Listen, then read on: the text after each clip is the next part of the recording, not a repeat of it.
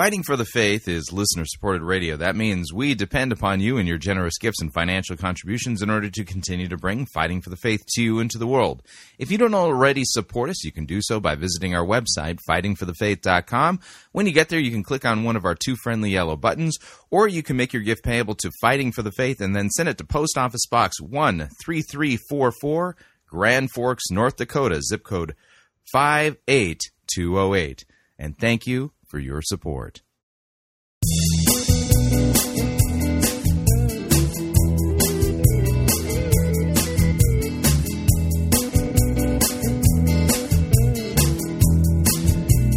It's time for another edition of Fighting for the Faith. Tuesday, April 24th, 2018. So you know, we will be announcing the winner of the Worst Easter Sermon of the Year contest today on our YouTube channel. We're doing a live program to announce the winner. Hardly wait. Yay!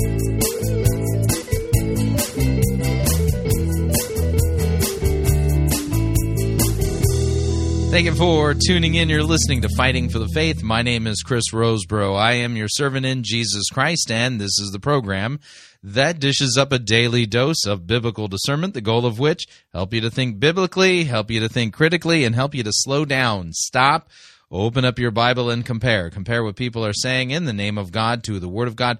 Sadly, there is no shortage of crazy things being said out there, and we take the time to open up God's Word to compare and contrast what the most popular pastors, preachers, teachers, conference speakers, self proclaimed prophets, prophetesses, self appointed apostles and apostolettes, and those generally put forward by the evangelical industrial complex as those whom we need to be listening to, whose books apparently we need to be buying, and whose small group curricula we should be studying instead of the Word of God. Yeah, weird how that works. Over and again, we demonstrate that the steady diet of doctrine, that's teaching that's put forward for consumption by Christians and evangelicals, is far from biblical, far from what God's word says. It's like not even close anymore, and it's just getting worse.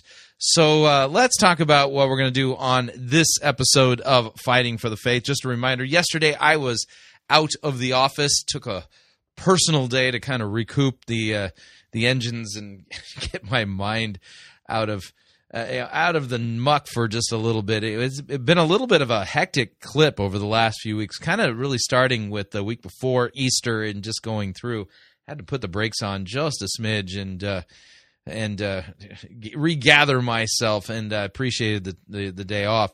But uh, we're we're back at it today, hard at it too. We're going to start off with the prophetic Holy Orders Network Information Exchange Syndicate update and uh, we're going to take on one of the uh, the most twisted scriptures within the uh, NAR and uh, kind of the fivefold wing of the uh, charismatic movement. That supposedly, you know, this is the reason why we need apostles today. It's because you know in Amos three seven it says God doesn't reveal any doesn't do anything unless He reveals it to his prophets, which is totally taken out of context and not at all what that text means. So uh, we'll take a look at Ryan LeStrange and his Monday word for the week. Uh, look for the treasure, prophetic wisdom. And uh, then we'll switch gears and we're going to head over to the uh, Cathedral of Frisco as we listen to Keith Craft, a part of his message titled The uh, Keys of the Kingdom, Part 1. And wow, this was a mess, is the best way I can put it. And the things he said were so far off that um, I am truly fearing for the people there at the Cathedral of Frisco. And then we'll take a break. And when we come back from the break, we are going to do an NAR update, an extended Michael Brown segment. Uh, the name of the segment will be The Masting of Michael Brown, Part 1. And uh, this is a little bit of a takedown. Now, if you haven't heard it yet, we'll put a link to it with today's episode of Fighting for the Faith. On Friday of last week, on the Alisa Childers uh, podcast, uh, Holly Pivec and Doug Geivett had a kind of an informal debate. It was a discussion slash debate with Dr. Michael Brown on the topic of is the NAR a movement or a myth? And uh, Michael Brown took the uh, the the position that it's a myth, And I got to tell you, Holly Pivec and Doug Geivett ate his lunch for him. They literally decimated him. He looked, sounded terrible. His arguments were utterly lame. And so yesterday, yesterday on uh, Michael Brown's Line of Fire program, he he literally came out swinging in full damage control mode, full damage control mode, you know, doing spin doctoring and just engaging in the same obfuscation and lame uh, talking out of both sides of your mouth rhetoric. And uh, and so this will be part one where we pick that apart, and uh, you know it will wait a few days before we do part two but you you you want to see this. It, it's the best way I can put it. You'll hear it on the podcast today, but you're going to want to see it because I mean, it, it, he just literally shot himself in the foot. And uh, we're going to point out the smoking gun here in his lame rhetoric. So that the best way I can put it. Then in hour number two, uh, in honor of Holly Pivec's, um, you know, victory over Michael Brown, we're going to do a full blown uh, Kris Vallotton sermon review. Remember, a few weeks back we reviewed a Kris Vallotton sermon um, about the apostolic, and this is part two of it. And the name of it is "Becoming an Apostolic People" by Kris Vallotton, delivered on June twenty third, twenty seventeen. Just a few weeks later, a few weeks after the um, the sermon we reviewed a few weeks back, and got to tell you, got to tell you. No doubt that the NAR exists and that Bethel is part of it is the best way I can put it.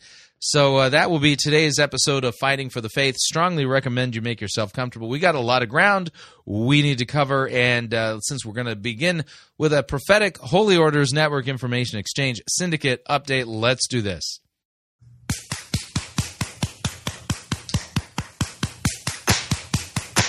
Hallelujah.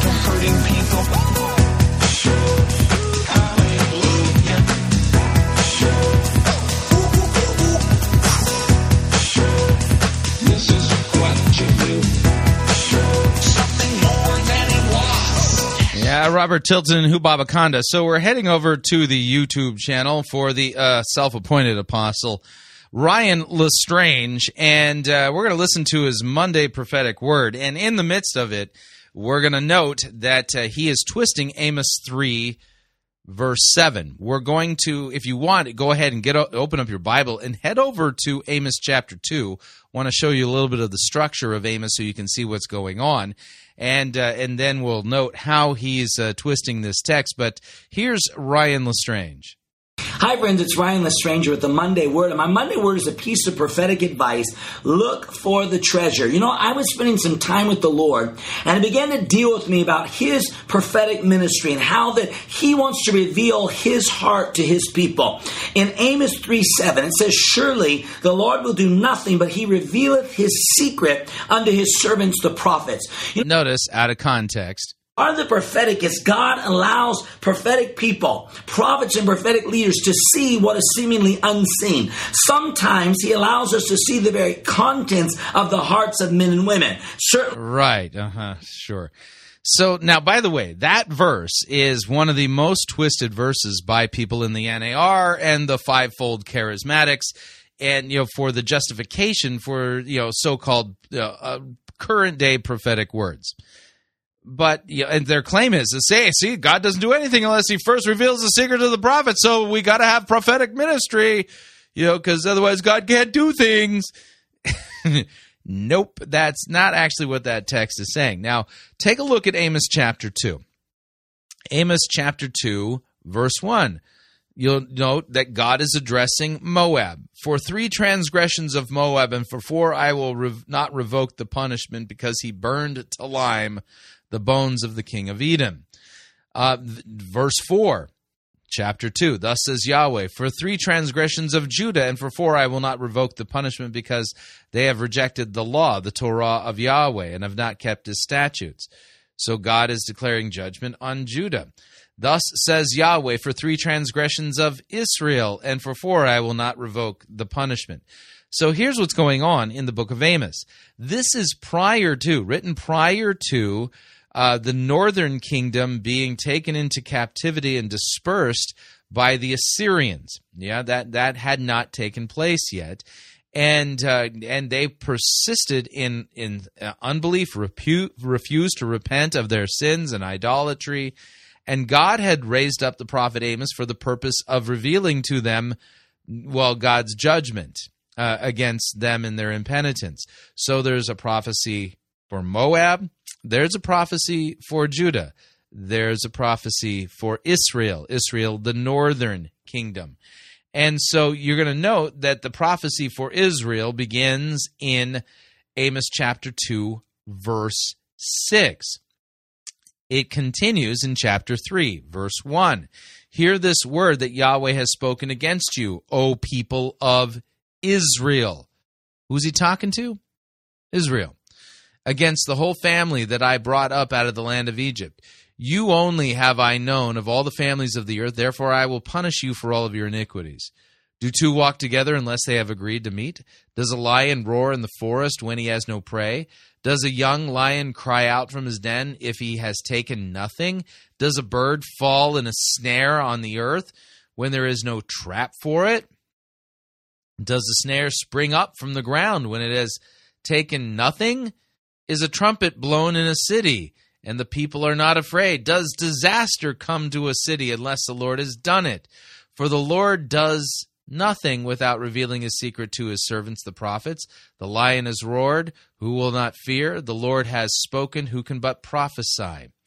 You see, this isn't some universal principle that God is saying here that therefore in the New Testament era we've got to have continuing prophets because God does nothing without revealing it first to his prophets.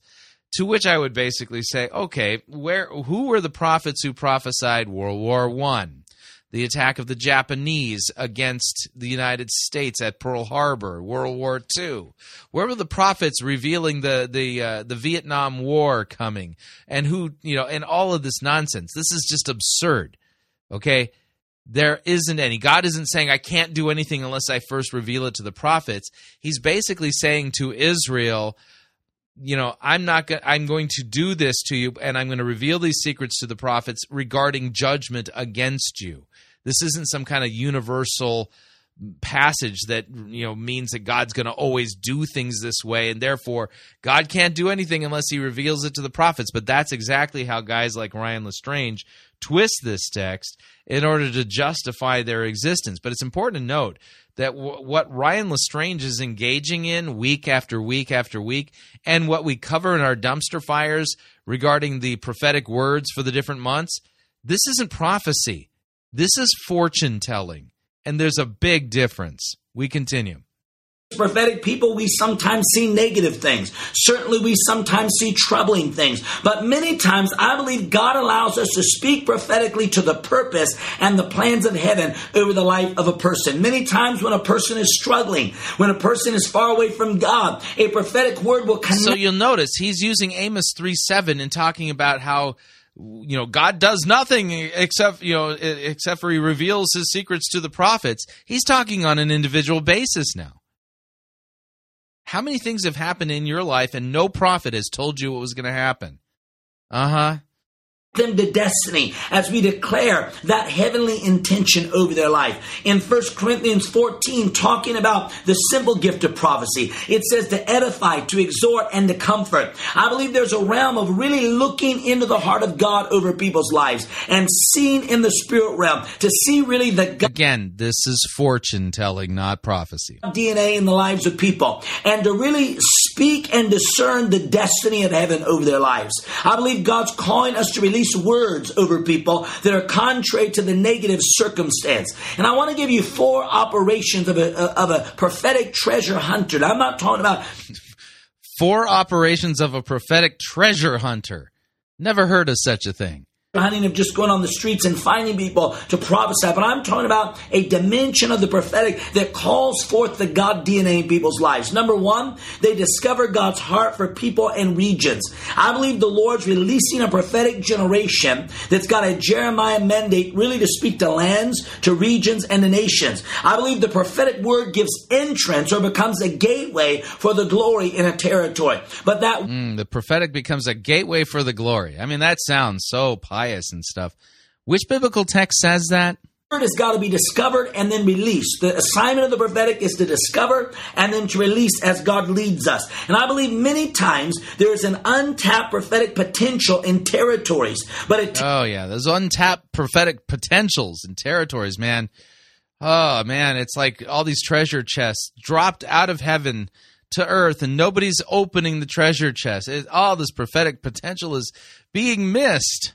Prophetic uh, people to decree a thing over the region. Number two, there is a realm of prophetic evangelism. I love that realm of the prophetic that, that we begin to take it out past the four walls, that we obey the New Testament and we use the gifts of the Spirit as a kingdom tool to evangelize people. We connect people to the kingdom to restore them and to win the lost, to make Jesus famous. Number three, personal prophetic ministry. You know, there's nothing that will encourage a person like accurate personal prophetic ministry. Yeah, nothing bind them worse than false prophetic ministries like Ryan LeStrange. I think you get the point.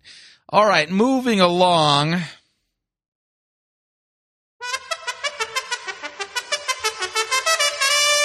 These are the sounds of the Mariachi Trench. Deepest place on the planet, apparently, according to vision casting leader Keith Craft. We're going to be heading over to the Cathedral of Frisco as we hear him explain to us uh, some really important stuff, apparently, regarding the kingdom that so many Christians just apparently miss. So let me back off on the music, and without any further ado, here's Keith Craft and his message Keys of the Kingdom. Here we go. And so a lot of people say, well, Jesus came to die on a cross for my sins. Yes, he did come for that. He came to do miracles. Yes, he did come to do that. He, he came and he rose from the dead. Yes, he did that. We just celebrated Easter, but those were all means to an end. Jesus did not come just to die on a cross for your sins. Here's what Jesus said.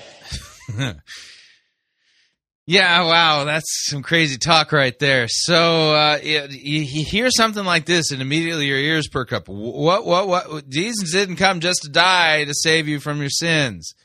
What do you mean there? He told them, he said, the secret of the kingdom has been given to you. I must preach the good news of the kingdom of God in all towns because this is why I was sent.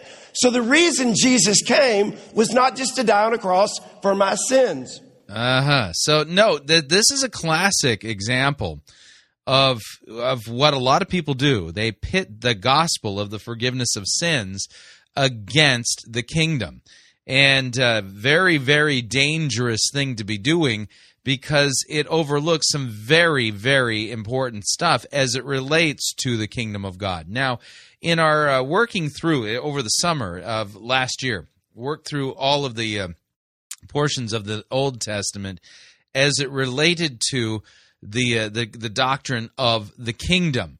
And and so yeah that that's kind of an important piece of um, uh, of all of this if you want if you haven't heard those lectures uh, you know Rosebrough's ramblings on you know like first Samuel and parts of second Samuel worth listening to because all of that is looking at what the scripture teaches regarding the kingdom.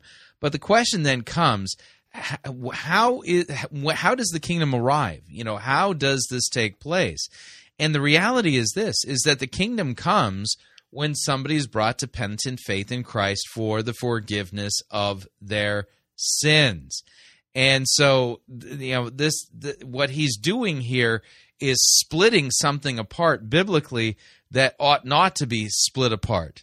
And over and again, when somebody talks about the kingdom in this way, what they're going to do is they're going to define kingdom in several different ways. For instance, when this, those who are engaged in social justice, you know, social social justice liberals, they will say, "The kingdom, thy kingdom come, thy will be done on earth as it is in heaven." The kingdom comes when we eradicate uh, systemic poverty here on the earth. No, that's not true at all. The uh, signs and wonders uh, charismatics and those in the NAR they'll say, "Oh, the kingdom comes when uh, there are visible manifestations of the kingdom." You know, uh, legs growing and people barking like dogs and stuff like that. I wish I was making that up, but and so the the kingdom comes in visible signs and wonders. Prosperity preachers, they'll say, "Ah, oh, the kingdom comes when you have wealth and influence and affluence." And the light version of that then would be like the purpose driven movement was oh you know the kingdom comes when you find your purpose and stuff like that so keith craft is engaging in the same type of argumentation that you see in social justice liberal groups um, you know charismatic you know christianity and other places fascinating that we're hearing that from him. That was a means to an end. The reason jesus came was not just to do miracles. That was a means to an end. The reason Jesus came was not just to prove that he is the Son of God, although when he rose from the dead, he proved that he was who he says that he was. I am the resurrection and the life. But Jesus came, here's what he said I came to give you the good news of the kingdom. So Jesus came to give. Yeah, the good news of the kingdom is not a separate or a different thing than apart from the good news of Christ bleeding and dying for our sins, and that Christ, God forgives us on account of Christ. That's the good news of the kingdom, not just freedom from our sin. And again, I grew up in church, and here's what I heard over and over and over, and I heard very little about the kingdom. And yet, Jesus himself said, Seek first the kingdom of God and God's way of doing things and all No, no, no. Jesus said seek first the kingdom of God and his righteousness. Yeah, the righteousness of God that is given to us by grace through faith. He did not say in his way of doing things. Keith Craft just twisted Christ's words in the Sermon on the Mount there.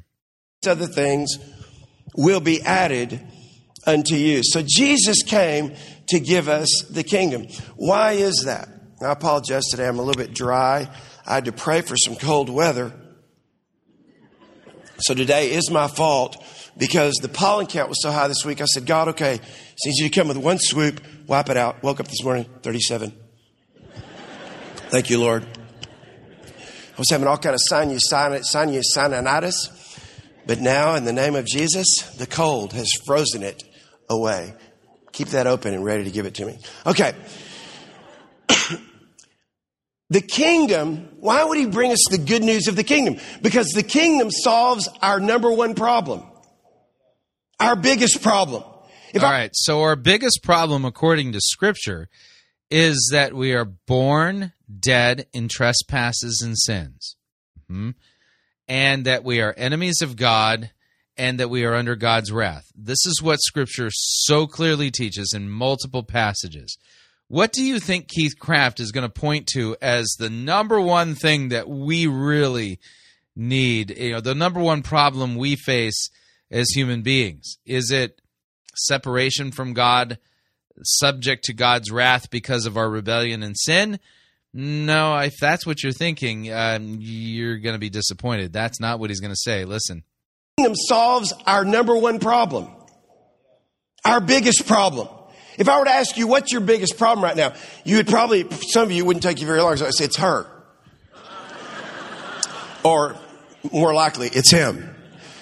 But, but some of us would be able to identify our biggest problem. But let me tell you something. We all have a common denominator and it's our biggest problem. It's where all of our worry stems from.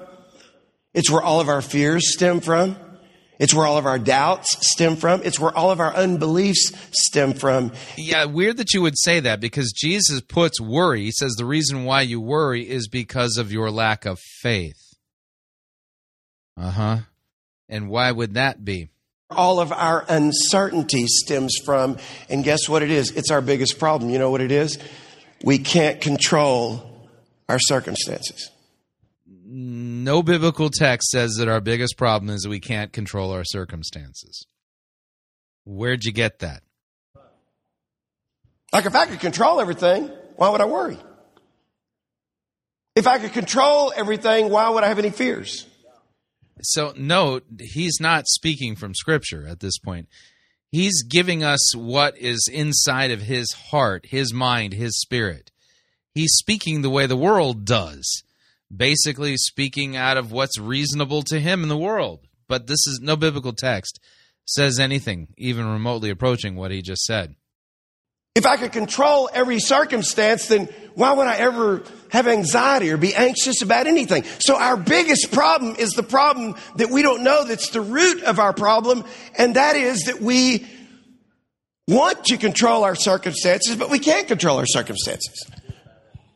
And so Jesus said, I came to give you this kingdom, and the good news of the kingdom is this. Beginning with Jesus' birth, think about it. This, this teenage girl, Mary, was visited by an angel, and she said, You've you found favor with God, and, and you're going to get pregnant. And God's going to be the one that does it, and it's going to be awesome, and you're going to have a son, and his name is going to be called Jesus, and, and and the world is going to be saved because of him. He's going to be joy to the world. And her first question, as she got very worried when she heard this supposedly good news, her first question was, How can this be when I've never known a man? See, this is our problem. This is a, again, this is the root of our worry. This is the root of our fear. This is, it's like we, we don't have, like, how is that going to happen? I, I don't know a man. And so here's what the angel of the Lord said. This is before Jesus was even born. With God, all things are possible. So Jesus said, I was sent to give the good news of the kingdom, and it started even before I was born. Um, can we fact check that real quick here? Because uh, I don't recall that's what you know the angel Gabriel said. With all things God, with with all things, all things are possible with God. Um, so uh, here's uh, Luke chapter one. Luke chapter one. Um, uh, the angel Gabriel says to Mary, verse twenty-eight. Uh, it came to her, Greetings, O favored one, the Lord is with you. But she was greatly troubled at the saying and tried to discern what sort of greeting this might be. And the angel said to her, Do not be afraid, Mary, for you have found favor with God. And behold, you will conceive in your womb and bear a son, and you shall call his name Jesus. He will be great and will be called the Son of the Most High. And the Lord will give to him the throne of his father David, and he will reign over the house of Jacob forever. And uh, of his kingdom there will be no end. Mary said to the angel, How will this be since I am a virgin? And the angel said to her, The Holy Spirit will come upon you, and the power of the Most High will overshadow you. Therefore, the child to be born to you will be called Holy, the Son of God. Mm-hmm. And by the way, now we continue though. Listen to the, the verse there. And behold, your relative Elizabeth in her old age has also conceived a son and is the sixth in the sixth month with her who was called barren, for nothing will be impossible with God. So technically the nothing be impossible with God is part of the um, answer, but uh, Keith Craft totally omitted the rest of it. And as, as if somehow this shows that Mary had the problem that we all have. You know, she wasn't in control of her circumstances. Yeah. Um, I don't know what Keith Craft thinks he's teaching regarding the kingdom, and, but I'm 100% sure it's not going to be based upon a right understanding of what God's word says regarding the kingdom because I'm not hearing anything even remotely close uh, to what God's word teaches there coming from his mouth, and he's kind of twisting and manipulating the word along the way. All right, we're up on our first break. If you'd like to email me regarding anything you've heard on this edition or any previous editions of Fighting for the Faith, you can do so. My email address is talkback at fightingforthefaith.com, or you can subscribe on Facebook, facebook.com forward slash Pirate Christian. Follow me on Twitter, my name there at Pirate Christian. Quick break.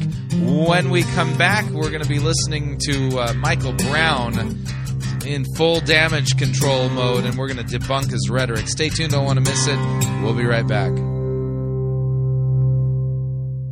Peter, James, John, and Paul are all dead. That means there are no living apostles in the church today. You're listening to Fighting for the Faith. You're listening to Pirate Christian Radio. We'll be taking your false doctrine now.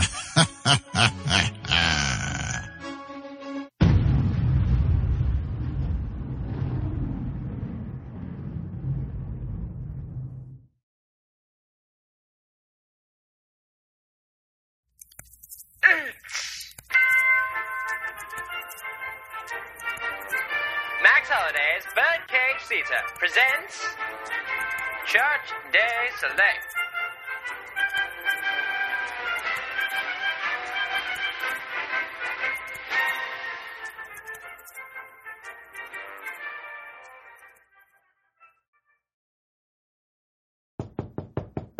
Come in. Hello, I'm here for my two o'clock appointment. Yes, Mrs. Staley, is it? That's me. Have a seat. So, what is it I can do for you today? I was hoping that I could upgrade my prayer account today. That is excellent. Let me just look up your information. It looks like you've been with us for about three years. That's right. And you're currently a member of our spiritual growth prayer package. Yes. Well, that's not good. What's not good? It says here that your account, even after three years of accumulated dream interest, is still classified at a micro prayer level. What does that mean? It means that your current dream destiny balance is non existent. It, it says that you've experienced zero spiritual growth. That's very disturbing. There must be some kind of mistake. Well, we can easily fix this. I'm just going to pull up your pre appointment questionnaire.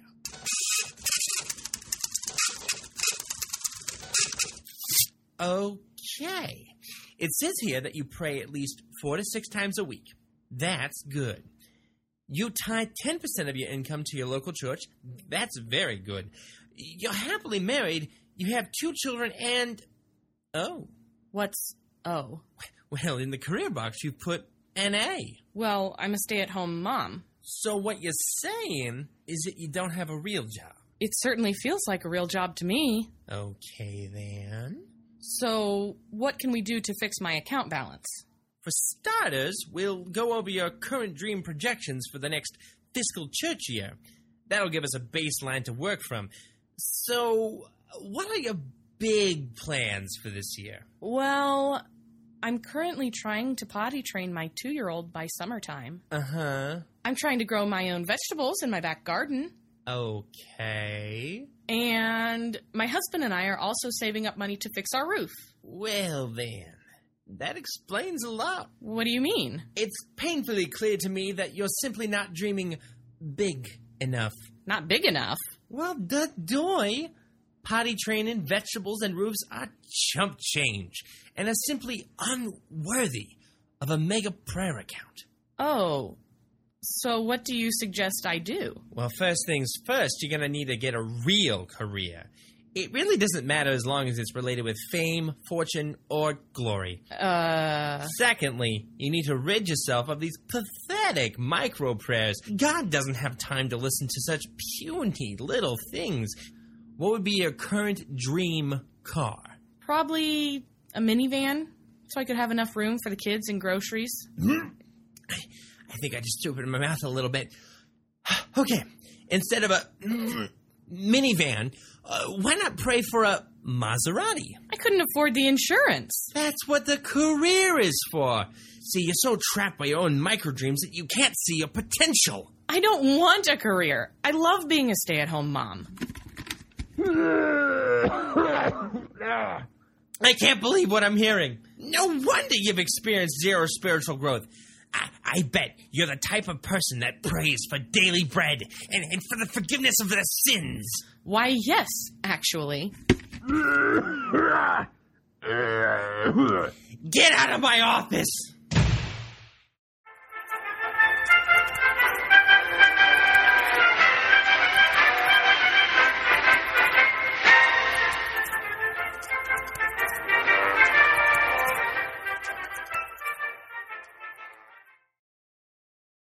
Hi, Chris Rosebrough here to talk about our longtime featured advertiser, CheapOair. Doesn't matter if you're traveling for business reasons or for pleasure.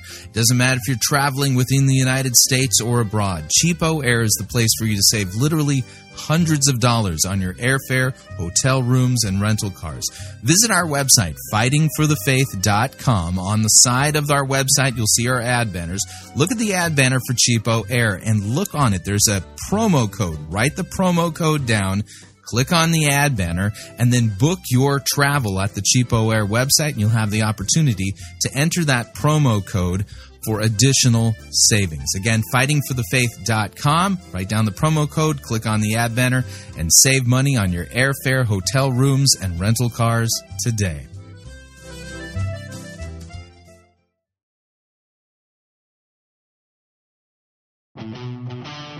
Hey, you. Yeah, you. Listening to this program right now. Have you ever found yourself wishing there was more Fighting for the Faith content that you could listen to and share with your friends? Well, you're in luck because we now at Pirate Christian Media have a YouTube channel that we upload content to on a weekly basis. We got programs like Twist Busters. You don't have to be a cessationist. Messed Up Church, exclusive Skype interviews, pirate gang conversations, and our most popular segment, Dumpster Fire. So if you're looking for some extra Pirate Christian Media goodness in your life, head on over to YouTube and search for Fighting for the Faith and subscribe.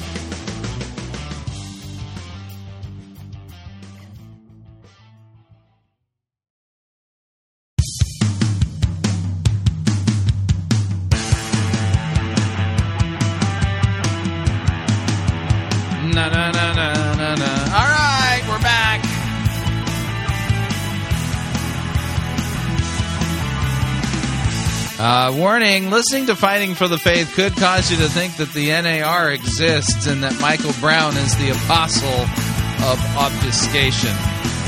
Because he is. Just a reminder Fighting for the Faith is listener supported radio. That means we depend upon you and your uh, generous gifts and financial contributions in order to continue to bring Fighting for the Faith to you and to the world.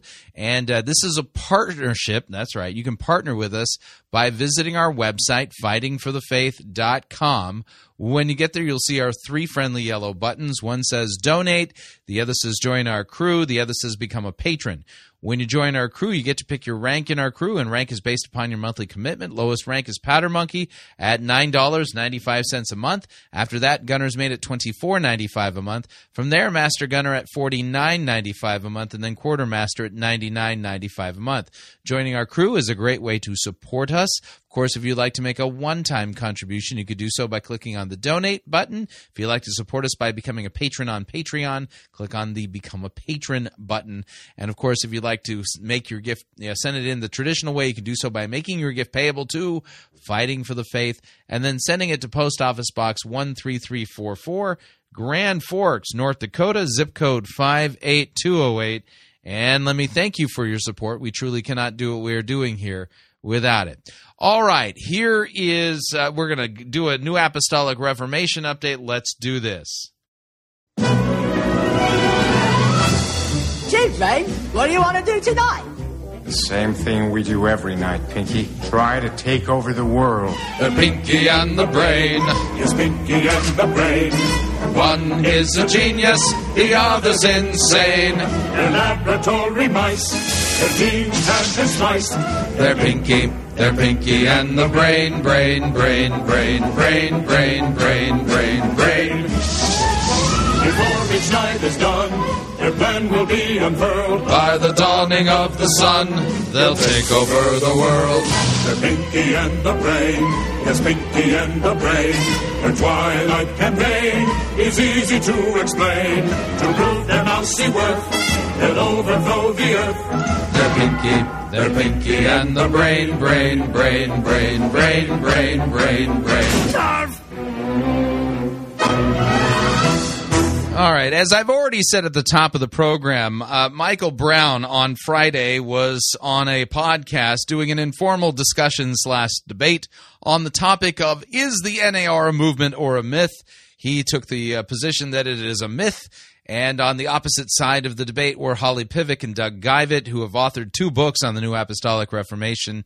And Michael Brown got decimated. They cleaned his clock, they ate his lunch. I'm surprised they didn't do an end zone dance. That's how devastating it was. Yesterday, Michael Brown on the line of fire went into full panic you know you spin control damage control mode because it's so clear. He just got his clock cleaned. And in the process he was engaging in the same completely duplicitous obfuscatory rhetoric and talking out of both sides of his mouth and and we're just going to do a takedown on it. So we're going to name this segment the masting of uh, michael brown part one. We'll do this with some regularity now until we're you know, until i've exhausted the topic.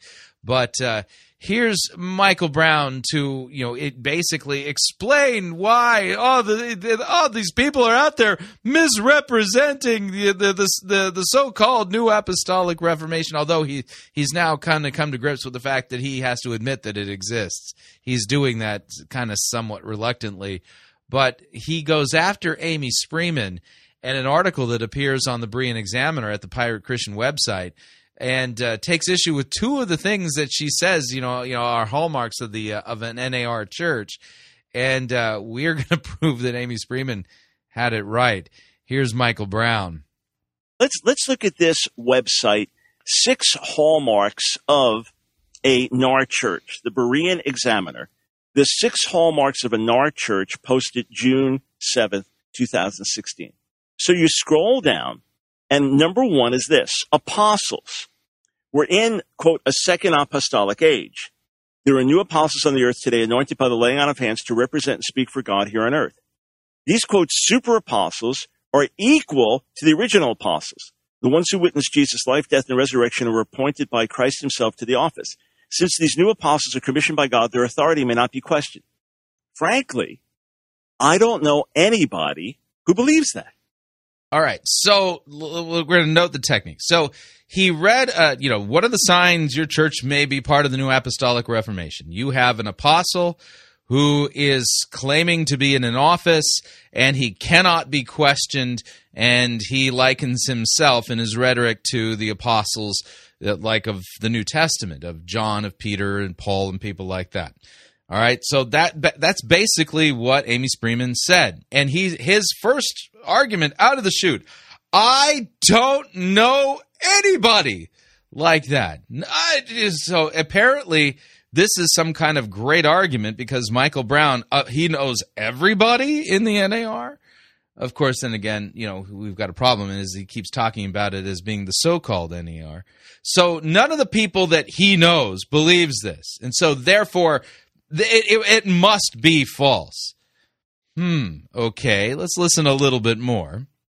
There's no one that I've worked with, mm-hmm. including people that were part of Peter Wagner's organization that would be called New Apostolic Reformation properly. Okay. All right, so he recognizes and now is beginning to change his tune. He's beginning to acknowledge, well, yeah, the NAR exists. But what what the way they're describing it, even C. Peter Wagner wouldn't agree with this. Mm-hmm. I don't know any of them that believe it. If Peter Wagner believed that, I'm not aware of it. If he did, yeah, okay. So if Peter Wagner believed that, you're not aware of it.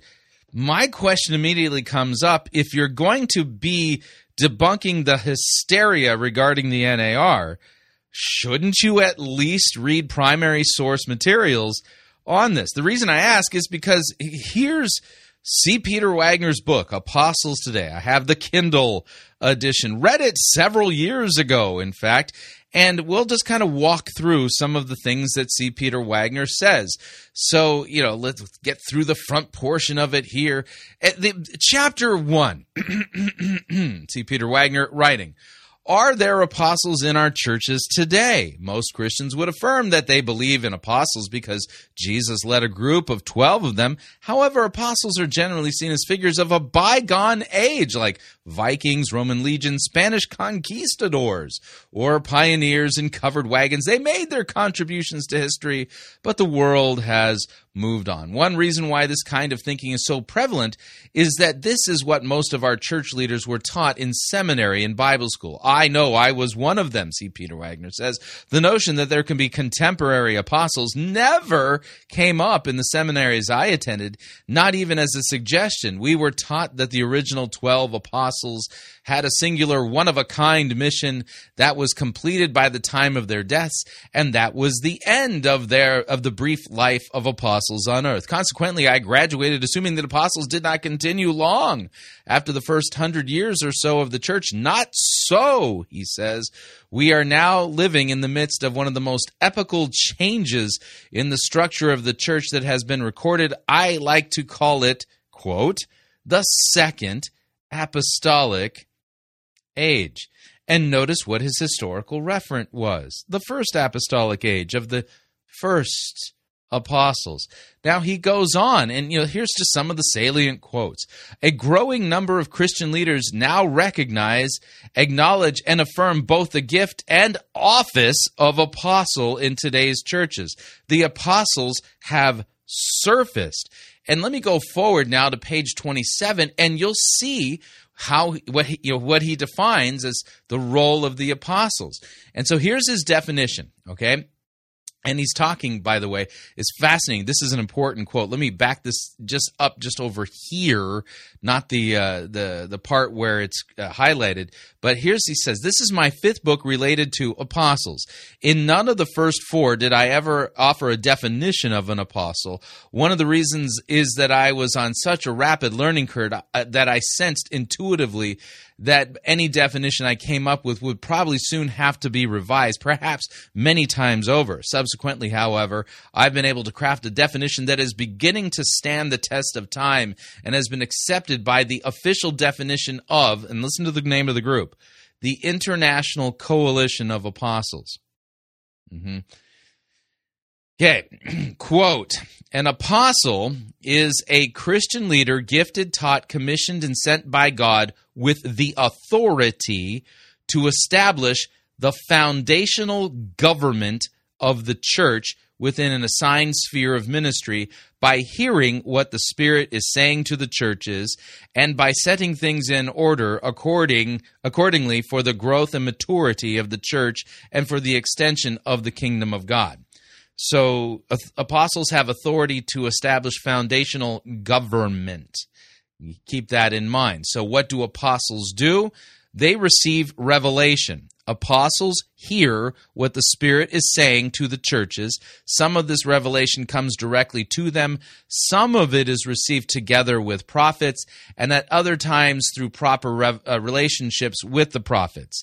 They cast vision. An apostle's vision is based on the revelation he or she receives. And note that's revelation coming directly from God. This is extra biblical revelation. They birth. Apostles are self starters who begin new things. They impart. God uses apostles to activate his blessings in others. They build. Apostles strategize and find ways to carry, carry a project along its intended course, including any funding that may be required. They govern. Apostles are skilled in setting things in order along with prophets. They lay the biblical foundation of the kingdom. They teach, they send, they finish, they war, they align generations, they equip. So you're going to note that, and he even references Ephesians 4:12. It, it basically Ephesians 4:12 is talking about the the the apostles like the 12 and he's saying that those that that group is alive and well today. They've resurfaced. They've reemerged. There are apostles today and they govern and they have authority and they set up the church's government. That's what c. Peter wagner taught. Keep that in mind. So let's come back. And by the way, I mean, this is just easy to do. You want more information on this? Also, read Bill Hamon's book on books on the New Apostolic Reformation and the and the restoration of apostles, and read Churchquake and other things. I mean, all of these are readily available for purchase and download and reading. I why on earth would Michael Brown literally start off as an argument? Uh, these people, uh, this is false because I don't know anybody who you believes these things have you know and I, if if C. Peter Wagner taught it, I'm not aware of it. How is he a credible expert, a credible person to discuss debunking the hysteria regarding the NAR when it's clear the things he's saying he doesn't know what he's talking about. It's like he refuses to actually do the primary research. Fascinating, but we continue. That I categorically reject it. All right. But I, I don't know anyone, people that use the title apostle today, I don't know any of them that believe that. Mm. So this would exclude every church I've ever worked with. So, so, so he knows them all apparently. You know, since he doesn't know anybody, that nobody does this. Yeah, that's weird. Anywhere in the world ever in my life, because I don't know any that hold to that. Mm. Yeah, th- this is weird. Now, a little bit of a note here. I'm a confessional Lutheran, which is a conservative Lutheran, not like the ELCA types that believe in ordaining women and homosexuals and things like that. Uh, that being the case, I can honestly say I only know one person. I only know one person who believes that uh, women should be ordained and homosexuals should be ordained. I only know one. And before a few years ago, I didn't know any. And so if I were to use this argument, you know, maybe, you know, like five or six years ago and say, you know, I don't know any Lutherans that uh, claim people who claim to be Lutherans who want to ordain women and homosexuals. So that means they don't exist. You, think I would have any credibility after that? No, none whatsoever. And yet he thinks that this is a uh, this is a solid argument here. And some some of the so-called major NAR leaders today, Mm-hmm. all right, I don't know any of them that hold to that definition either. Mm. That would go in that direction at all. Mm. Uh, here, let's let's go down uh, to to number six. All right, so n- number six, you know, the hallmarks of the New Apostolic Reformation. You know, beware of these types of churches. NAR denies the sufficiency of Scripture. Mm-hmm. NAR adherents may believe in the inerrancy and authority of the Bible, but God's breathed out word is just not enough for them. Right. Let me again read to you uh, what apostles do. From C. Peter Wagner Apostles receive revelation. Mhm. Apostles hear what the Spirit is saying to the churches. This is direct revelation. Some of this revelation comes directly to them, some of it is received together with prophets, at other times through proper relationships with prophets. Um, yeah, I'm sorry, but if you're claiming that you're receiving direct revelation from God, you do not believe in sola scriptura. You might believe the Bible is inerrant and inspired, but you clearly don't think it's enough. You believe you need to have an apostle and prophet giving you more information from the Spirit that cannot be found in the Bible. I would argue that uh, Amy Spreeman knew her stuff there, and so uh, let's see what he then continues here. Jesus' sacrificial death for our sins is not good enough. The promise of eternal life in heaven is not good enough. I don't know anybody that believes that. Mm. I've I've never. And here we go. I don't know anybody argument. Mm, interesting. A leader in the world that believes that. Now, note here the two things that were mentioned were people who believe in uh, uh, apostles as an office and they cannot be challenged. There's a name for that type of leadership, by the way. Let me explain. That is called autocratic leadership. And autocratic leadership is defined this way relating to a ruler who has absolute power. The constitutional reforms threatened his autocratic power. So, autocratic leadership is a ruler who has absolute power. He cannot be questioned.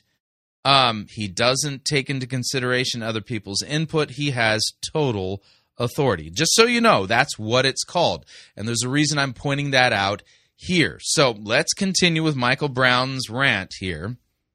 You say, well, but aren't they constantly seeking to relay revelation? Well, first, my question is, who's the they? Well, the people who claim to be apostles and uh, of the stripe that C. Peter Wagner talked about, they uh, they they are receiving direct revelation from God. I just read the quote. Who is they? You say, well, anyone who believes they're apostles today. Well, wait, hang on, hang on. My friend Bishop Joe Mattera, Dr. Joe. All right, now this is important. He's going to quote a fellow, and this is where Brown will talk out of both sides of his mouth. And I mean, embarrassingly so. And here's what I mean by that is that Joseph Mattera is the convening apostolic leader of the United States Coalition of Apostolic Leaders. This is an organization that was founded by C. Peter Wagner, and he has written several articles over the past year that literally not only confirm the existence of the NAR, but what's really strange is what's going to happen here is the fellow he's quoting is affirming what Michael Brown just denied exists. I'll let him spin it out. Tara now leads the U.S. Council of Apostolic Leaders, which was originally Peter Wagner's organization yep. of quote apostles. Joe Mattera said, "I'll take it over, but first, I'll lead it. First condition is you have to change from apostles to apostolic leaders. First change he made. Why? There are reasons for it. And he just wrote an article. This is the man who is leading. So just like uh, uh, leading a network, leading a fellowship of, mm-hmm. of leaders, helping to facilitate, coordinate, bringing them together. Okay. He is leading the organization Peter Wagner used to lead. Mm-hmm. And he has a major critique of many, many things commonly associated with New Apostolic Reformation. All right. So notice what he just said. Joseph Mattera is now leading C. Peter Wagner's former organization, and he is offering a critique, a critique of many of the things that are associated with or considered part of the NAR. Listen to what Joseph Mattera is suggesting be reformed. He doesn't agree with these things. Uh, for for example, and if you're watching, I can't pull these quotes up for you right now. Don't worry, I'll pull them up myself. Uh, but he said this. He said, the present apostolic paradigm will bring a course correction to the new apostolic reformation. Now, notice the words. Uh, this will bring a course correction to the current new apostolic reformation. All right. So Joseph Mattera, as the leader, convening apostolic leader of the Council, uh, United States Council of Apostolic Leaders, is offering a corrective to the way things currently are in the NAR. Notice that number one affirms the existence of the NAR, but the things he's going to offer a corrective for actually have to exist in the NAR, or this cannot possibly be a corrective. And watch what he says and view the apostolic as a ministry function, not as an office, as an adjective, not a title. Mm-hmm. Which means that currently in the NAR, or for many, for since its inception, people have believed it to be an office. Uh huh. Yet notice Michael Brown just said, I don't know anybody, but Joseph Mattera is offering a corrective to people who believe that uh, apostles hold an office he said this the present apostolic paradigm will correct the autocratic, top down, hierarchical government of many in the NAR. Uh, did, did, you hear those words? That he's offering a corrective for many in the NAR who are ruling autocratically. Yet he said that that Amy Spreeman of the Berean Examiner is wrong because he personally, Michael Brown, doesn't know anybody who does these things. Yet Joseph Mattera just said, as he was quoting him, many rule autocratically. Talking out of both sides of his mouth. Let's take a look, by the way, at. Um, at a couple of articles. Uh, Charisma Magazine, Joseph Mattera wrote on April 20th, so this is just a few days old, the NAR and Restoration of Apostolic Ministry today. He says, I believe that the present embrace of the fivefold ministry of, of, of, the evangelical pastors in the USA is going to bring a convergence between the charismatic independent apostolic networks, evangelical networks, and ultimately even evangelical Bible confessing ev- denominations. The implications of this will be extraordinary. The church will go from being pastorally led to prophetically inspired. Mm-hmm. This emerging apostolic paradigm will shift the missionary focus from planting local churches to planting movements of churches and Christ followers that will permeate every facet of society. The apostolic paradigm will shift the focus from gathering crowds on Sundays to developing disciples who will manifest the reign of Christ from Monday to Saturday. Does this sound like something you want to join up on and have brought to your church? The present apostolic paradigm will restore the church back to the way of Christ and his apostles. Uh huh. So notice the emphasis, emphasis on the apostles. And uh, so in uh, in Mattera's way of thinking, the present apostolic leaders are synonymous with the um, the way things were in the church when Jesus' apostles were here. Um, the present apostolic paradigm will bring a course correction, mm-hmm. a course correction to the new apostolic reformation. Clearly, Joseph Mattera thinks the new apostolic reformation exists, um, and view and the the view and view apostolic as minis- a ministry's function, not an office, as an adjective, not a title. Mm-hmm. So you're going to note Joseph Mattera not only believes the NAR exists, but also has noted there are many people in the NAR who are apostles who believe that they're operating in an office. I wonder why that would be. Hmm. The present apostolic paradigm will correct, listen to this, will correct the autocratic top down hierarchical government of many in the NAR. He didn't say some, he said many. And Amy Spreeman, in her article, made it clear that these apostles cannot be challenged, that they believe that they're holding an office. And two of the, th- you know, the, and what did Michael Brown do? Deny? I don't know anybody who, who thinks this way or believes this stuff. Yet Joseph Mattera has offered a corrective to the autocrats who believe they're holding an apostolic office. How is that possible? Number one, if the NAR doesn't exist, and number two, if there's nobody who thinks this way. You know, there was another uh, article. I'll put the links to these in the description down below so that you can find them for yourself. Uh, from Joseph Mattera's website, josephmattera.org, Abuses and Blessings of the Contemporary Apostolic Movement. In the section that has to do with abuses, Mattera says this you know, abuse number two Many apostolic leaders have an autocratic leadership style. Unfortunately, all too often those who gravitate to use the title like apostle, I will I would include bishop as well to be fair, tend to have an autocratic approach with a heavy top-down leadership style. They are prone to giving out strategies and commands without allowing a team into the decision making process, Autocrats rarely develop homegrown leaders and often have hard times cultivating true, transparent relationships with their spiritual sons and daughters. So, isn't that fascinating? Michael Brown, in debunking the hysteria regarding the NAR, in debunking the hysteria, you know, literally um, is claiming, well, I don't know anybody who does these things, so it can't be true. Mm-hmm. And yet, the very man that he cited, he cited and read from, Joseph Mattera, recognized that there are many who believe that they hold an office, and it's akin to the apostolic office of the New Testament. And they are autocrats and do not allow any input and have a top down and will not allow themselves to be challenged approach to their leadership. Hmm. Yeah, you, you get the reason why I think Michael Brown is the apostle of obfuscation, can never seem to get a straight answer from him. And over and again, his rhetoric is engaging in purpose smokescreen creating, deflecting, and shift, you know, blaming, you know, other people and shifting the blame and never rightly addressing what he says. And he talks out of both sides of his mouth so close together that you can spot it so easily. It's actually quite embarrassing.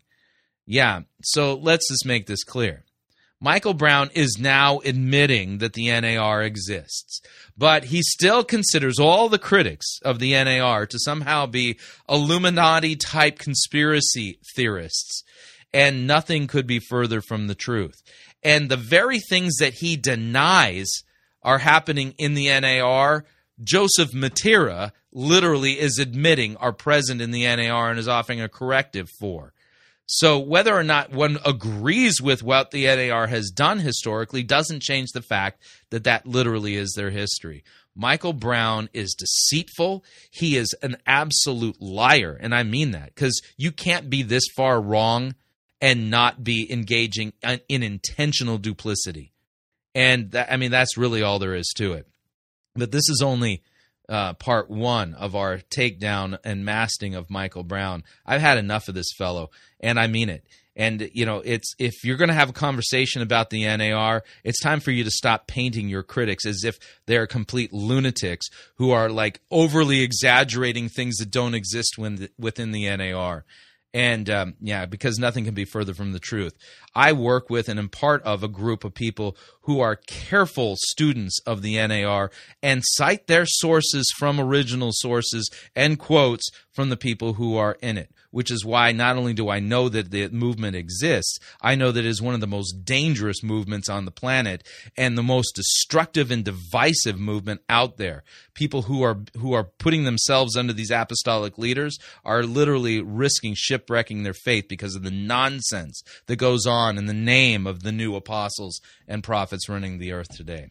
And do I feel strongly about it? You bet I do. I'm sick and tired of being considered and you know uh, thrown into a lump of some weird wacko conspiracy theorist when I myself came out of the latter rain movement. I know exactly what I'm talking about. And it doesn't matter if Michael Brown knows somebody or not that's in this movement or claims, well, I know this person and I can vouch for them. No, it's about what they teach and what can publicly be documented, not what he claims that he can privately affirm or deny about a person. And that's part of his game. I hope you find that helpful. All right, we are up on our second break. If you'd like to email me regarding anything you've heard on this edition or any previous editions of Fighting for the Faith, you can do so. My email address is talkback at fightingforthefaith.com, or you can subscribe on Facebook, facebook.com forward slash pirate Christian. Follow me on Twitter. My name there at pirate Christian. When we come back, in honor of Holly Pivec and Doug Geivett's um, decimation of Michael Brown, we'll be reviewing the Kris Vallotton sermon, Becoming an Apostolic People. Stay tuned, don't want to miss it. We'll be right back. Gibberish is not one of the gifts of the Holy Spirit. You're listening to Fighting for the Faith. Pirate Christian Radio Theater presents Death of a Salesman. Are ye a salesman? Why, yes, I am. Uh, Can I interest you in some.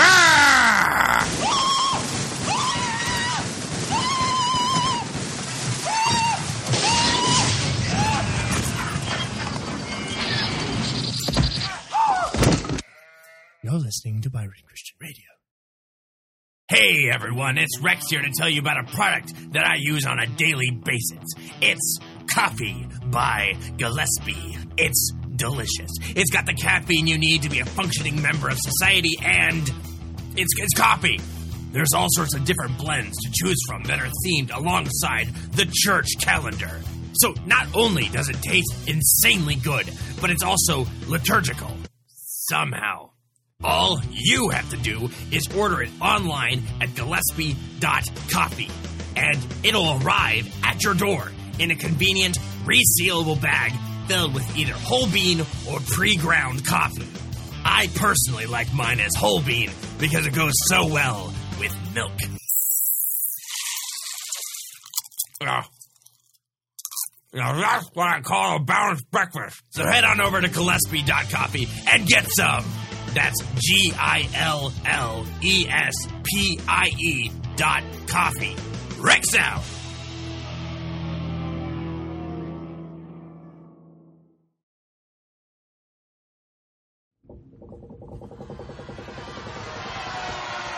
Oi, Captain! We got ourselves a heretic! and exactly how do ye know that she be a heretic? She be endorsing the health and wealth heresy. Does he be speaking the truth? Jesus died to make us rich. And what exactly do we do with heretics? Uh, we throw them in the boombox. No, no, no. We preach the gospel to them. What if, um, the heretic doesn't repent? Then we throw them in the boo box.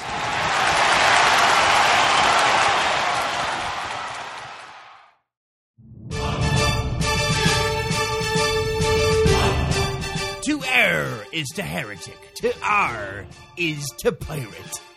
Get yourself over to www.piratechristianradio.com forward slash Reformanda and purchase yourself a copy of the game Reformanda and join the fight for the faith today.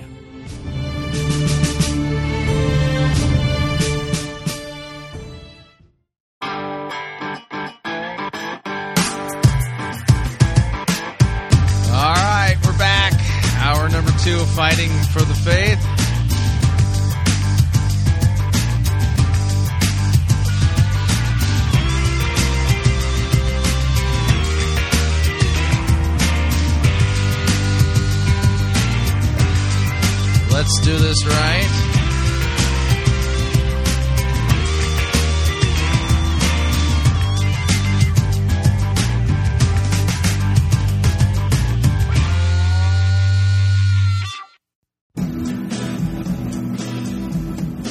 Hey ho! The good, the bad, the ugly. We review it all here at Fighting for the Faith. We're an equal opportunity sermon reviewing service. Today's sermon, call it that, comes to us via Bethel Church, Redding, California.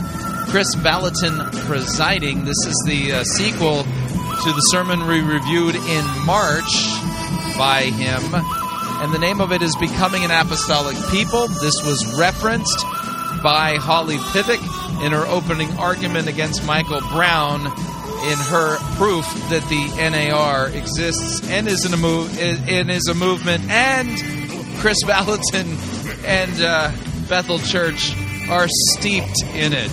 Best way I could put it.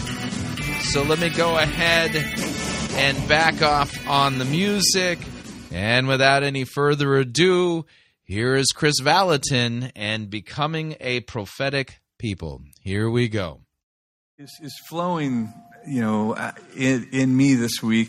Um, I, I just I've had this whole idea of fathers, the the the place of fathers in our life, on my heart, in my mind. Uh, All right, now becoming a prophetic people. First thing out of the out of the chute is the fathers. Now, can you remember back to being a child? Mm-hmm.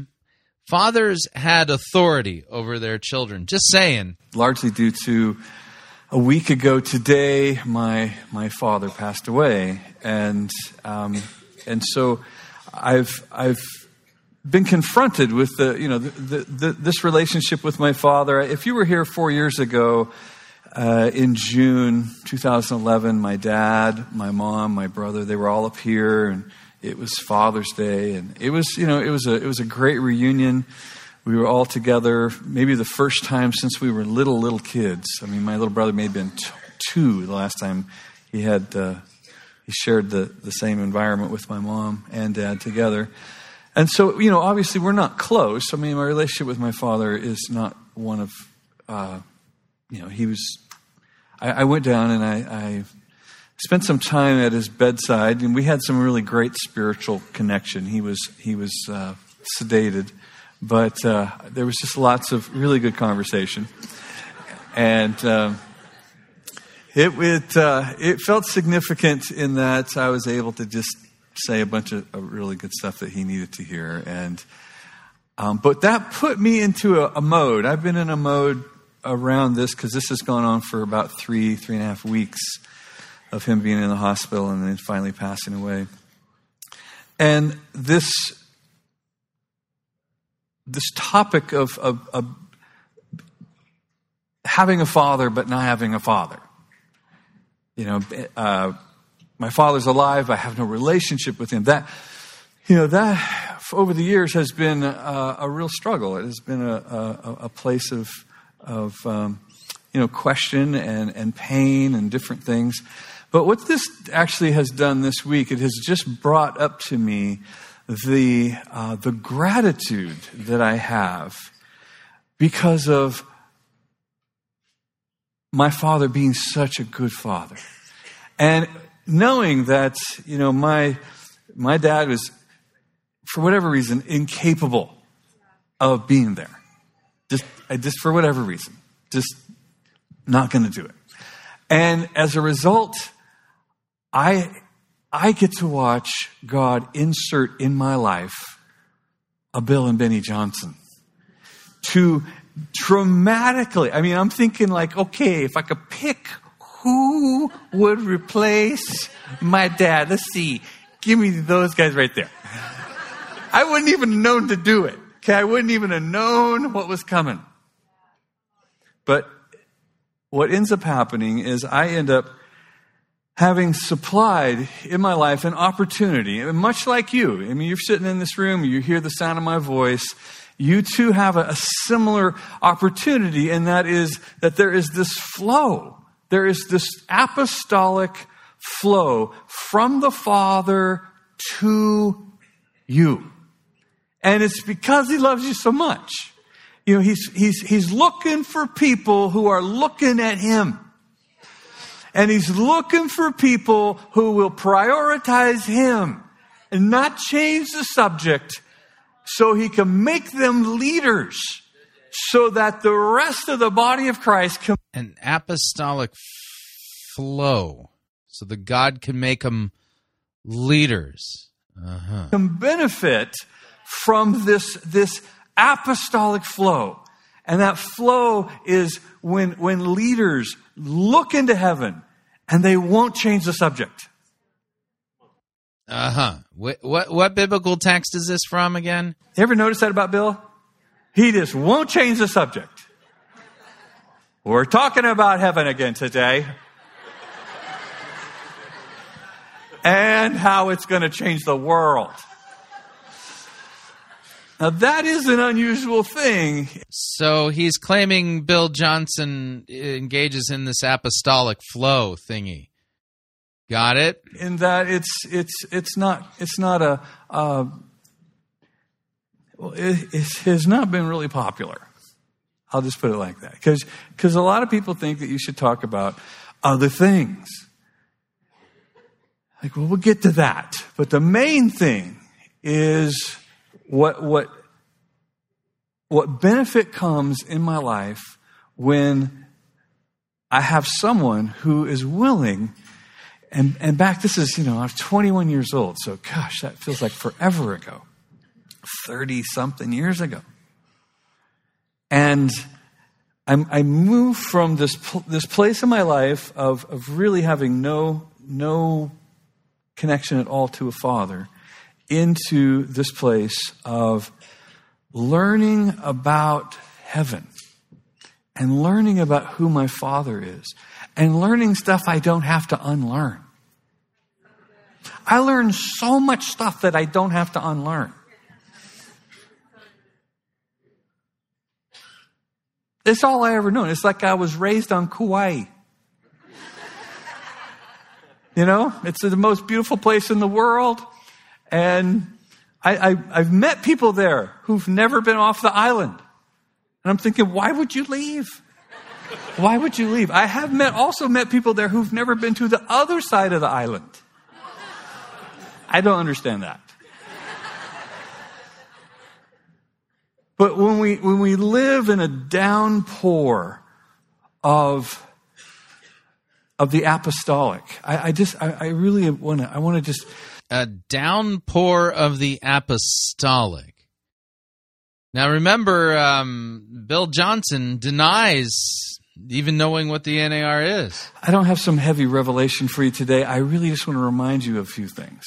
I, want to, I want to just pull you into some of my thought processes this week of, of, of how grateful I am that I am that I am standing in a flow from a father, you know, from from a father and a mother who have who have been willing to to to take ownership in my life simply by doing a good job with their life and stewarding what they were handed. So Earl and Darlene and they are they are you know stewarding their lives and then they they impart it to this this family and throughout the whole family system, and, and it's getting on everybody, literally, to where millions of people at this present time are sitting at the table. Like, how big is our table? How amazing is it that, that the life of, of fathers and mothers who will, who will take great responsibility for the benefit of, of so many people that are not going to come over for dinner. Not that you wouldn't want to, but that's not how this works. Having a mother and father is not about having, you know, like a one-on-one with the people. It's, it's getting in that flow and staying in that flow and putting the harness on and, and getting the, getting the rope and just going through the thing. It's just stay in there and the water's just pounding on you and you are not letting go. You are staying in there and you're making an adventure out of it. An adventure apostolic flow. Got it. Get a video so you can show your friends. Because it's going to be the ride of a lifetime. But that flow is absolutely saturating. I mean, there is, I mean, my ears are full of water still from being injected by that waterfall. And there were lots of people that went down the sides. I mentioned Sherry. Lots of people went down the sides. Not very many people went down the middle. Not very many. You see, you get as much of that waterfall as you want. But you got to go get it. You got to go get it. And you know what's coming. What's coming is an edge. Edge, and you got to turn around, and then you got to sit down. You got to sit into the bad things could happen. Bad things could happen right there. Because nobody's perfect. Nobody's going to do this all perfect. There's going to be stuff that you just have to hang on. I mean, it, it's interesting to me watching Jesus with the disciples. They, they, you know, they, they leave everything and they're following him around and, and he's doing stuff to kind of, sh- you know, he's, it's like he's shaking the rope. Like, you still on there? You still on there?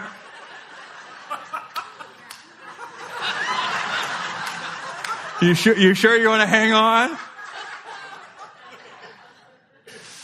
And it just, it just deepens the decision to be affected and impacted by the anointing and the authority of a father. The authority of a father in an apostolic flow, like Bill Johnson. There's such, there's such great benefit in, in that decision to, to, to move into that place, to, to be so impacted, so deeply impacted. And you're, and you're, you're, you're, you're hearing this from a guy who doesn't really have a template. I really don't have a template. I did not grow up in a home with a father. I had to learn all this stuff. I had to, I had to learn what a father impacts in my life. And one of the, I remember just standing, I was standing right here. Um, it was during ministry time. And, and, uh, one of my, one of my kids, you know, is, is do we have any parents here? Yeah. One of my one of my adult children is just is just drilling holes in my heart, you know, just drilling holes in my life, and I'm just like, oh, oh, oh. I'm trying to be all like, oh, but I'm just I just know I look like a sprinkler. And and Paul gets up here, it's probably Paul because it was a super powerful prayer time with you know that English, that British authority that he carries. He sounds like a, like a king up here just telling us what to do. And I'm standing there, and Bill just walks over to me, and he puts his hands on me, and he says to me, he has no idea what's going on. I didn't tell anybody.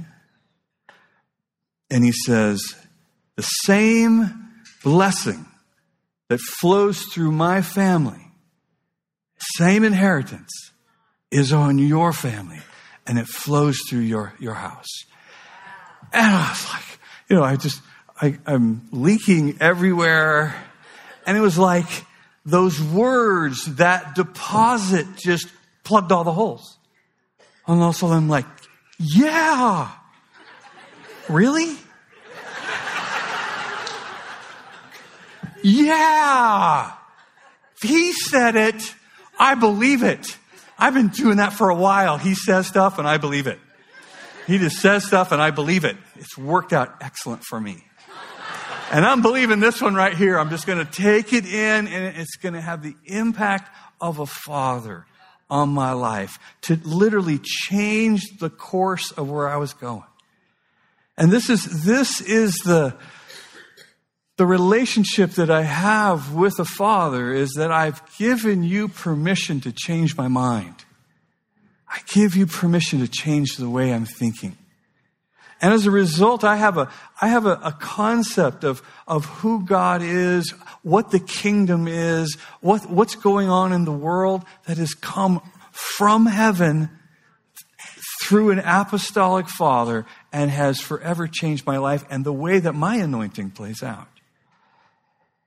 His anointing plays out under an apostolic father. Okay. I have uh, another father, and uh, this man was in my life directly, like I worked for him for about nine years. I have a, a, a buddy in Norway. His name's Sverre. That's what we just say Sverre. I don't even know what his last name is. Sverre is like he's from Norway. Sverre from Norway. Yeah, I've never had anybody say Sverre who, because everybody that knows him says, "Oh, Sverre, yeah, Sverre, Sverre from Norway." Totally, yeah, Sverre. So, I mean, no, his name's his last name's not from Norway, but thank you very much. I won't remember that. But I, Sverre is is is you know I, that's that's what it says on my phone when he when he texts me. It just says Sverre because S V E R R E. I have no other friends by that name. And all the people that know him, same thing. Probably just says Sverre. I get a text. It says, "You're never, you're never going to guess who I just met." And I'm like, "Oh, you're right." and he says, "I was, I'm, I'm in Berg, Bergen. I'm, I'm standing here, and this this couple comes up to me, and they said, "Hey, will you take our picture?" He says, so he, he takes their phone and he, he takes a picture of them and he says, Are you from California? And they said, Yes, we are. He, they said, We're from Redding, California. He goes, Oh my gosh, do you, do you know Bethel Church? They go, Of course, yes, we do. We, we know, we actually, we are uh, Danny Silk's parents.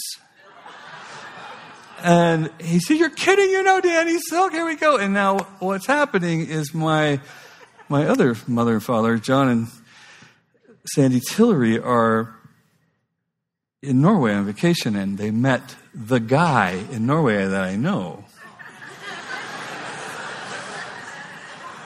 and they had him take a picture of them, and ended up in a conversation. So they just had this whole deal. But again, I mean, it's, it's, it's fun for me that, that they would introduce themselves as my parents because they've, they are another couple who've had such a dramatic input in my life. Uh, you know, we get we get saved at Mountain Chapel. We're there for a, a, couple couple years, Sherry and I, and then we moved down to Redding to go to work for these guys at Remy Vista here in Redding. And uh, John walks up to me early on in, in our employment, and he says, "Danny, why, why don't you go to school?" And you know, I'm 26 years old, and I'm I'm not going to school on purpose. You know, I, I know I know they have them you know, and I know people do it, but I'm not doing it. I, you know, I don't like school, and school really doesn't like me. So I have no interest in going to school. We're almost halfway through this sermon. No cracking open of a Bible yet at all. And uh, he says, Have you ever thought about just going to Shasta College? And I said, Well, actually, no. No.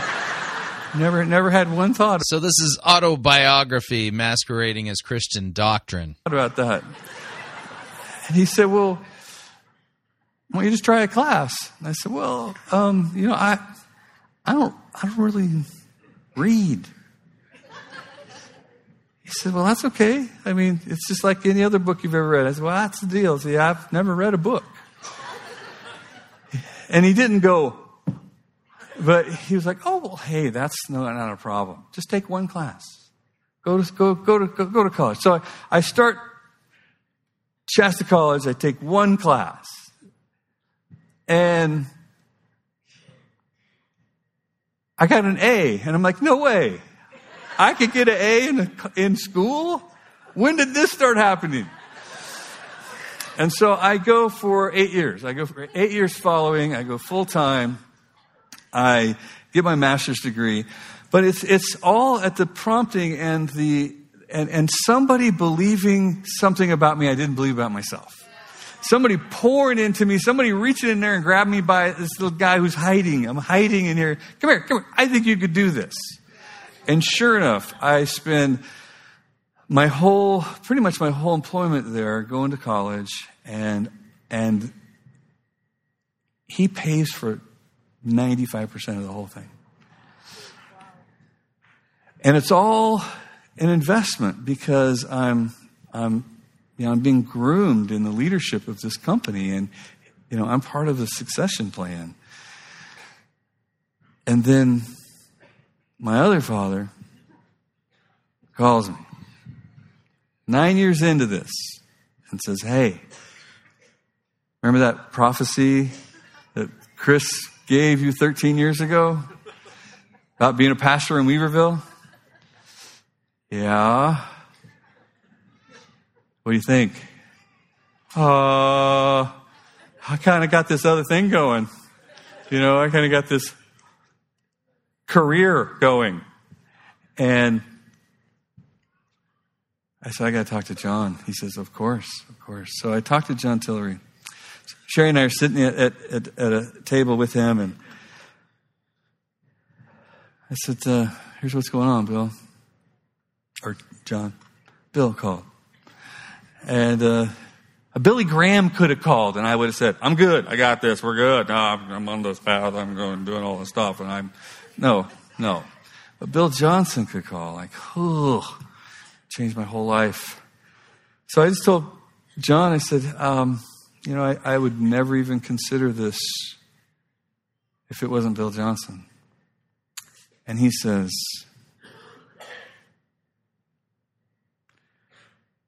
if I've done anything through investing in you to prepare you for what God has for you in your destiny, then I bless you and I release you from any sense of obligation that you would otherwise have here.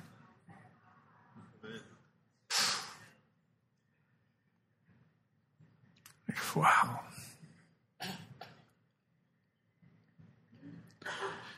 So we need people in our lives who will invest for the benefit of what God's doing on the earth in our lives. And they can think bigger than their own personal sacrifice. And so I have had some pretty amazing fathers in my life that although they've happened differently. And, and, I, and I want to say again that having fathers in, in our lives isn't, isn't about playing catch in the driveway. You know, it's not about having dinner at their house. It's about getting in the flow of their anointing. Having a father is about getting in the flow of their anointing. Uh-huh. John and Sandy's anointing in my life is this pastoral anointing. They're, they're really the ones that have, that have encouraged me and opened me up to this idea of, of learning people.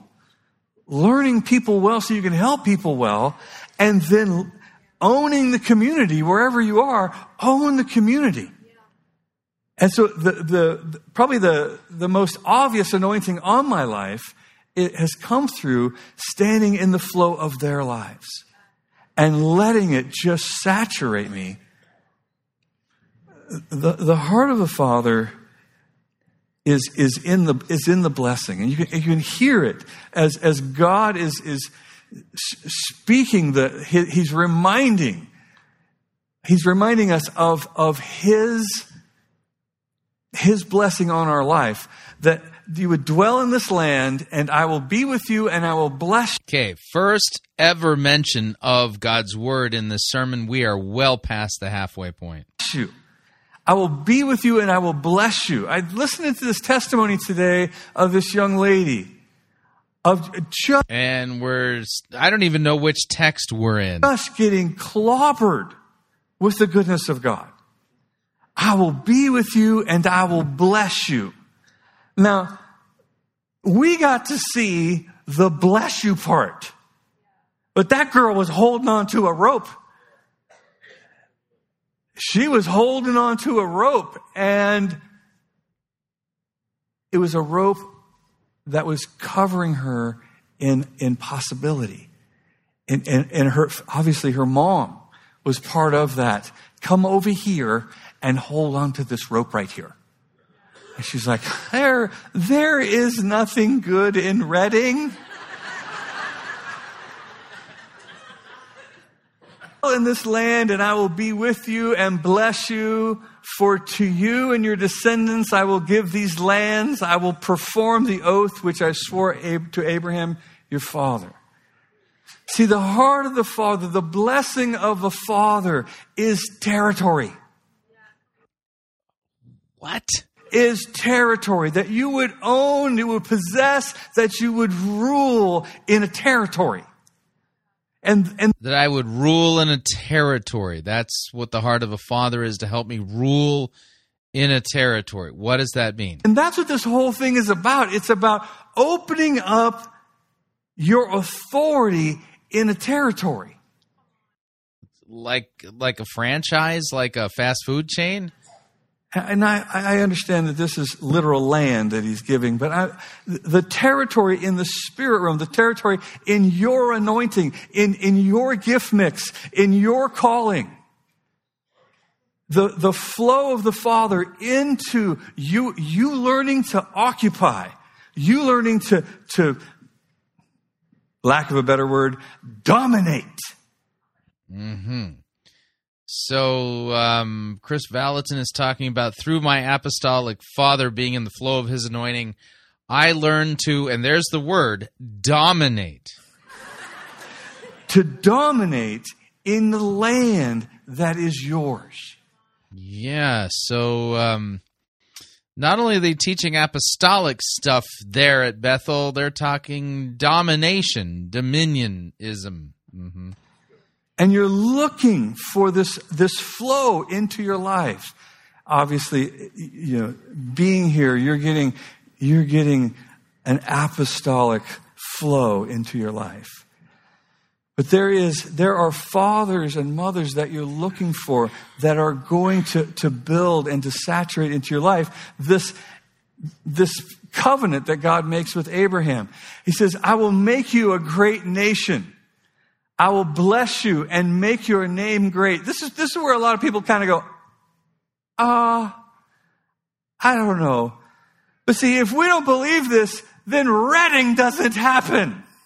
Um, are you saying that because God made a, a, covenant with Abraham, God has made a covenant with Bethel Redding? What? It is so amazing to travel around the world. Not be from Bethel, just be from Redding.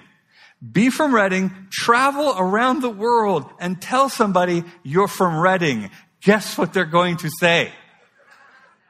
We heard about you. You must go to Bethel. And people go, no, no, there's other things going on in Redding besides Bethel. I will make you a great nation. I will give you a great name yeah, promise to Abraham.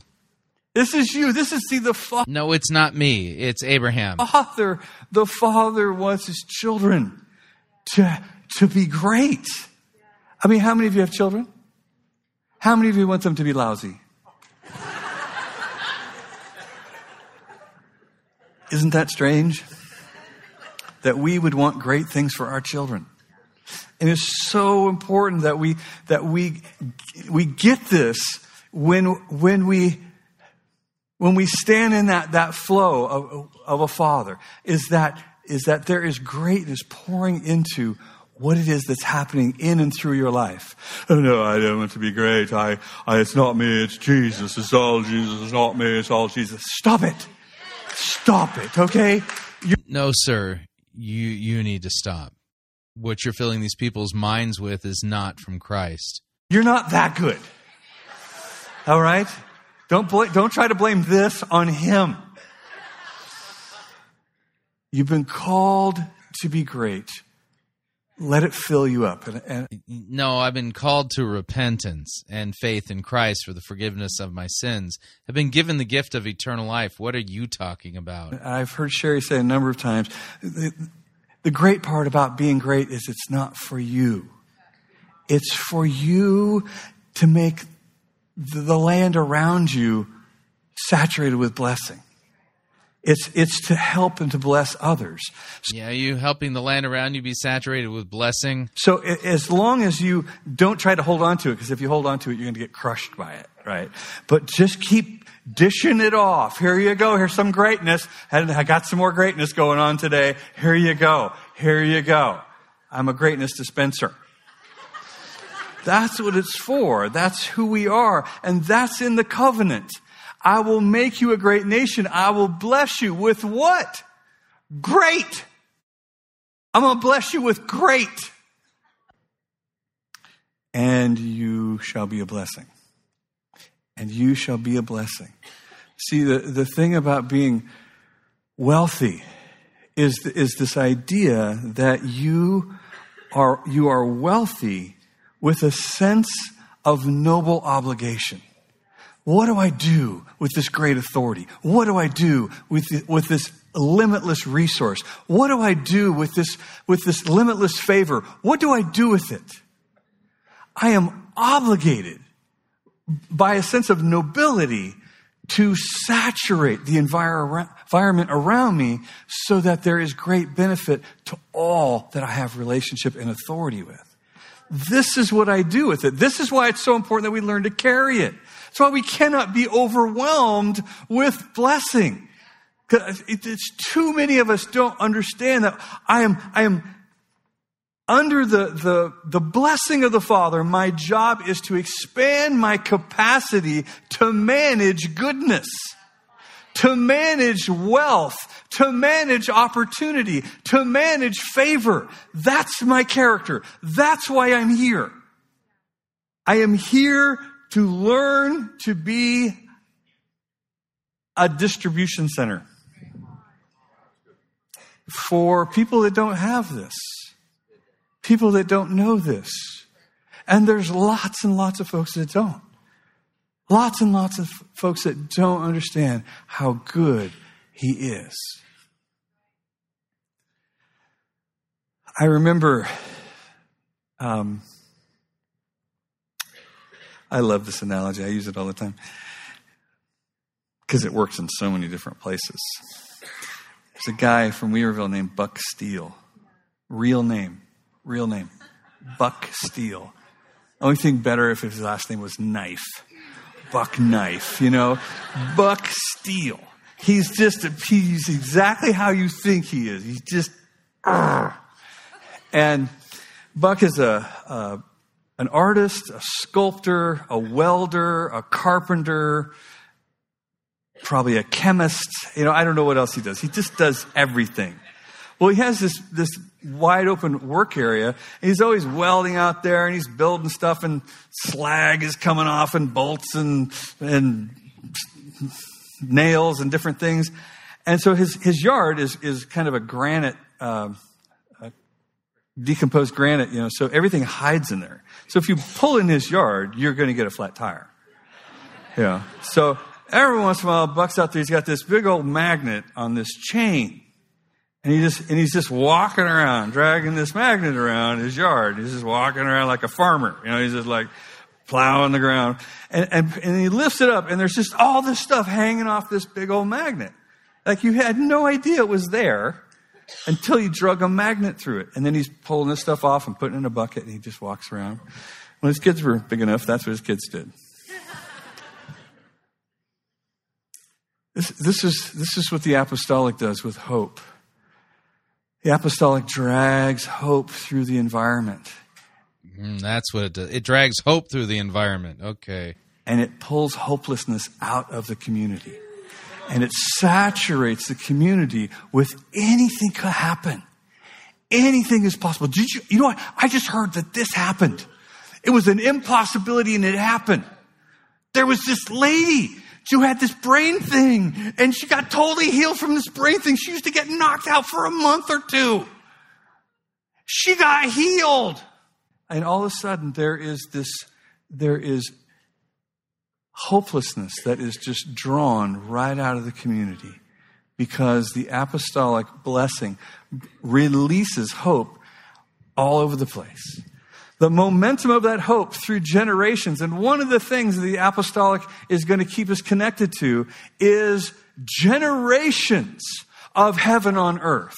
Not our little moment and our little time and all that we got is this little piece. No, no, we are connected to generations hundreds of hundreds of your centuries of momentum biblical momentum into our moment and guess where it's going? On into the future for our children's children's children. Biblical momentum stuff. Yeah right. That's another piece of what the apostolic blessing is going to keep us focused on. And mothers and fathers beget sons and daughters. And so sons and daughters are raised up and, and they become mothers and fathers. And they become those who, and I know nothing else. I know nothing else. I don't even know that there could be another way of doing things. I don't even, I don't even know that there's another normal. I don't, have, I don't have a bunch of things to unlearn. I don't have a bunch of, a bunch of doubt to fight. Instead, I, I immediately stand on the shoulders of my fathers and mothers, and we start there. Just some things I want to point out real quickly. I guess I'm out of time here. Um, yeah, we never really heard a proper text properly exegeted, and what you did regarding Abraham, wow, that was miserable. Points of prayer that it's it's important that we pray for other communities to to get this. Because it, what makes this such a unique place is it feels normal here. It just feels normal. This, everybody does it. Everybody's just, everybody's walking in this. This is, this is spreading, but really what we need is we need apostolic mothers and fathers in cities all over the world who are, who are welcomed as mothers and fathers, who are people that, that others are getting in the stream and hanging on and taking great risks in that stream. And that the inheritance that's flowing from heaven, it's, it's not like it's only flowing in some spots of heaven. It's flowing from every place in heaven, looking for conduits all over the world. And so that's what our prayer begins to, to focus on is the releasing of apostolic and apostolic mothers and fathers all over the world. Check. Apostolic moms and dads all over the world. Gotcha. And, and there's no debate as to whether or not we are in that covenant because we are in Christ. And being in Christ puts us right into this receiving of the promises that God made to Abraham. Amen? Let's- no, that does not mean amen at all. You've totally twisted the Abrahamic covenant. Let's all stand together.